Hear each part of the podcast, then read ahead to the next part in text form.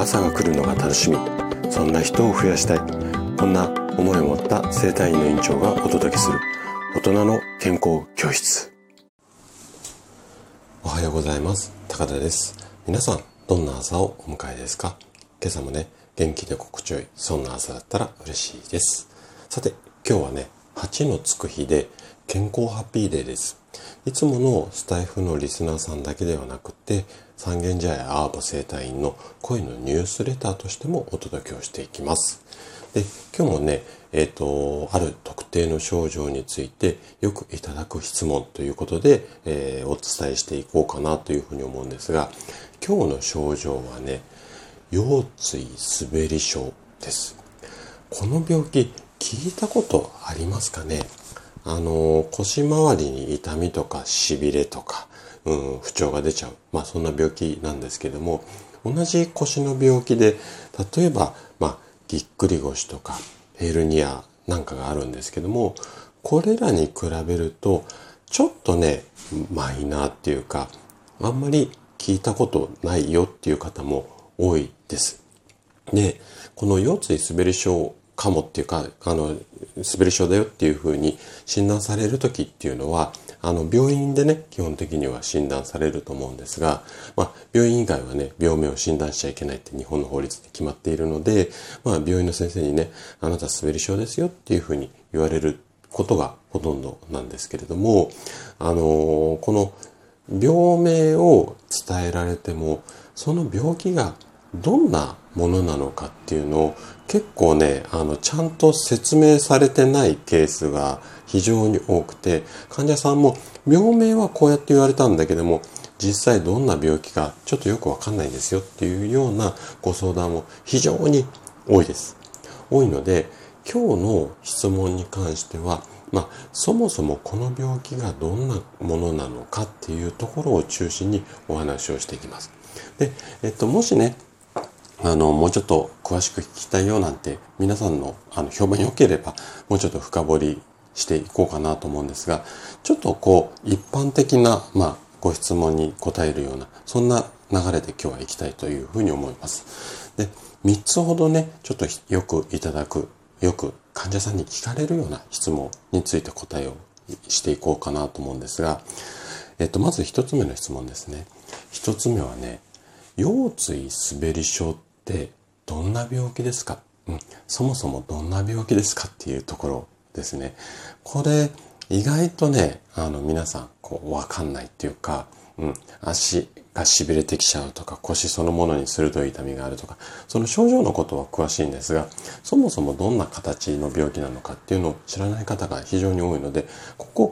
うんとね、ちょっと言葉だけだと難しい部分があるんですが、できるだけわかりやすく簡潔に、えっ、ー、と、お話をしていきます。で、そもそも腰の骨、まあ、あの、背中の背骨のところの下の部分が腰の骨になるんですが、この腰の骨っていうのは、ちょっと難しい、えっ、と、説明になってしまうんですが、骨の中にはね、中っていうか骨そのものは、えっ、とね、椎体っていう部分と追求っていう部分の、うんと、が組み合わさってっていうか、それで骨が構成されています。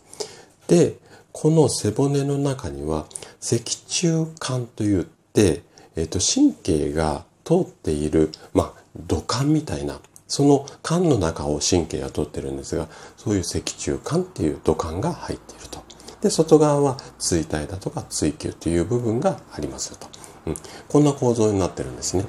で、背骨、あの、腰の骨も含めて背骨、頭から腰までのところの骨なんですが、この骨っていうのは、骨がね、こう小さいのが積み木のような感じに骨と骨が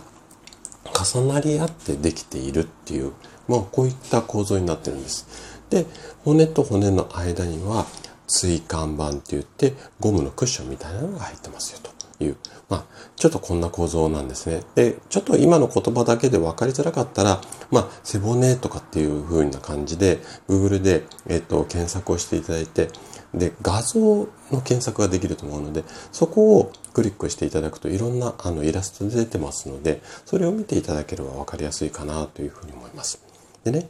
こんな構造なんですけども、えっと、通常ね、背骨っていうのはこの積み木が綺麗にバランスよく積み重なっているんですけれども、この腰椎滑り症っていうのは何かが原因で、この積み木、背骨の部分のバランスが崩れてしまって、前後だったり左右だったり、ここにずれてしまうことによって、痛みやしびれ、違和感みたいな症状が発生する。こんな病気になります。これが一つ目の答えですね。じゃあ二つ目。これもよく聞かれるんですが、腰椎滑り症に種類って先生あるんですか？うん、この質問です。で、これはね、あります。はい。で、えっ、ー、と、まあ、細かく言い出したらもうちょっとあるんですが、基本的にはね、腰椎滑り症っていうのは、分離滑り症っていうものと、変性滑り症っていうこの2種類あります。で、えっと、分離滑り症って呼ばれるものは、先ほどお話しした一つ一つの背骨をつなげている部分が分離、えっと、離れてしまうことによって滑ってしまう、ずれてしまう。これが分離滑り症です。反対に変性のものに関しては、一つ一つのこの骨の分離じゃなくって、骨と骨の間にある椎間板、先ほど言ったこうクッションみたいな部分ですね。ここが老化、まあ、年齢を重ねることによって変性、まあ、形が変わってしまうことが原因でずれてしまう。これが変性滑り症っていうふうになります。そのものが、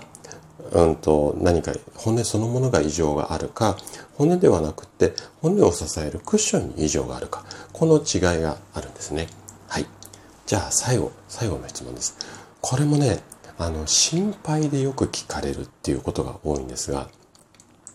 腰椎滑り症の手術とはどんなものなんですか？うん、こんな質問ですね。で、症状ひどくなると結構手術を勧められる。これが腰椎滑り症っていった病気なんですよね。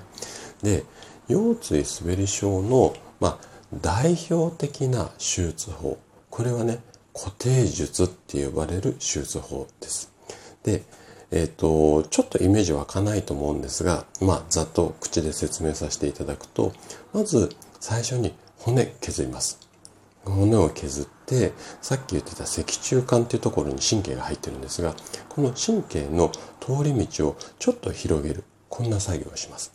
で、その次に骨を削ることで広げた道と、あとは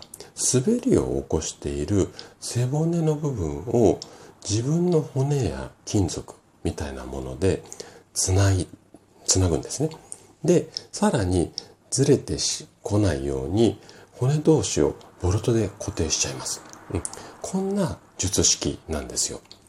なので、滑ってるところに、こう、なんていうのかな。金具をつけて、こう、滑らないようにする。まあ、こんなイメージですね。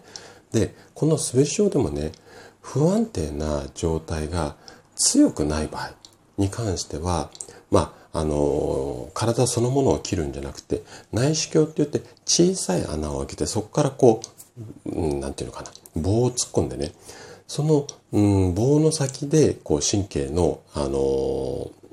痛いところをツンツンしたりだとか、あとはボルトで固定しないっていうような、あの、術式もあります。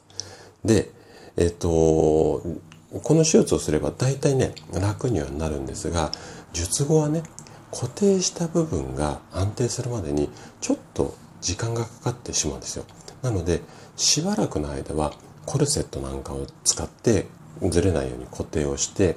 かなり安静を求められます。なので、ちょっとね、お仕事上も影響があるかな、なんていうふうには思います。はい。ということで、えっ、ー、と、今日も最後まで聞いていただきありがとうございました。